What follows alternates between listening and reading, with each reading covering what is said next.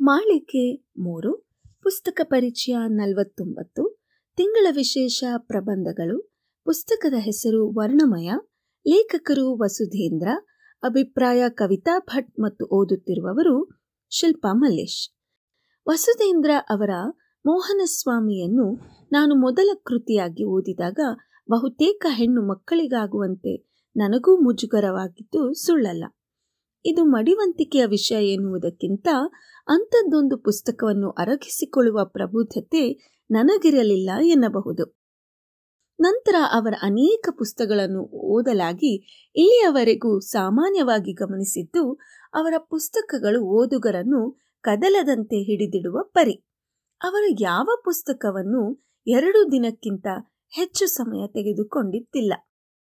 ಪುಟಗಳು ಕಡಿಮೆಯಾಗುತ್ತಾ ಬಂದಂತೆ ವಿಚಿತ್ರ ಸಂಕಟಕ್ಕಿಟ್ಟುಕೊಳ್ಳುತ್ತದೆ.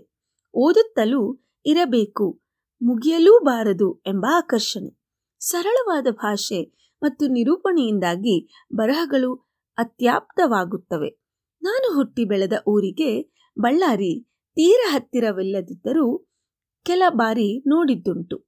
ಅದರ ಜೊತೆಗೆ ಆ ನೆಲೆಯ ಪರಿಸರ, ಜನಜೀವನ ಮತ್ತು ಭಾಷೆಯ ಸಾಮ್ಯತೆಯಿಂದಾಗಿ ಅವರ ಬರಹದ ಭಾವಗಳು ನನಗೆ ಬಹುಬೇಗನೆ ದಕ್ಕಿಬಿಡುತ್ತವೆ. ಅವರ ಬರಹಗಳು ತುಂಬಾ ಇಷ್ಟವೆನ್ನಲು ಇದೂ ಕೂಡ ಒಂದು ಕಾರಣ ಎನ್ನಬಹುದಾದರೂ ಅವರ ಬರಹದ ಸೊಗಸೆ ಸೆಳೆಯುವುದು.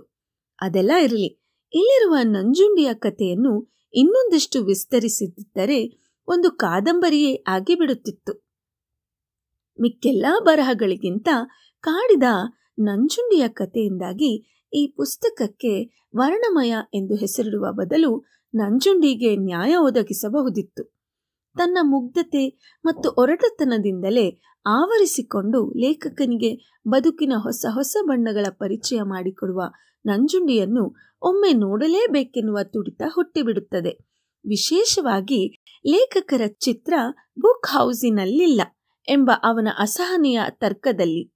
ಅದೊಂದು ಘಟನೆಯನ್ನು ಎಷ್ಟು ಬಾರಿ ಓದಿದರೂ ನಗು ಉಮ್ಮಳಿಸುತ್ತದೆ.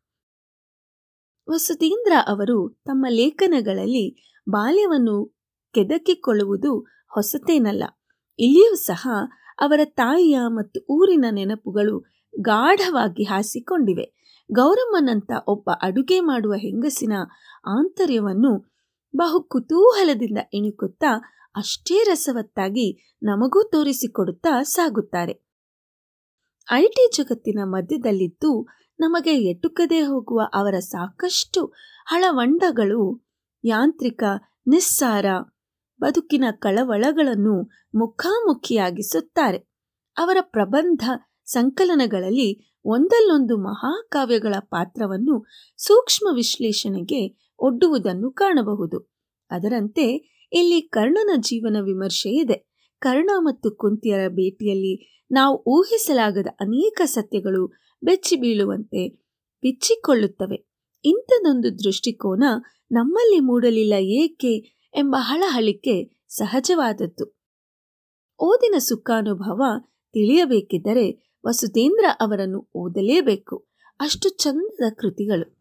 ನೀವು ಒಮ್ಮೆ ಓದಿ ನೋಡಿ. ಧನ್ಯವಾದಗಳು.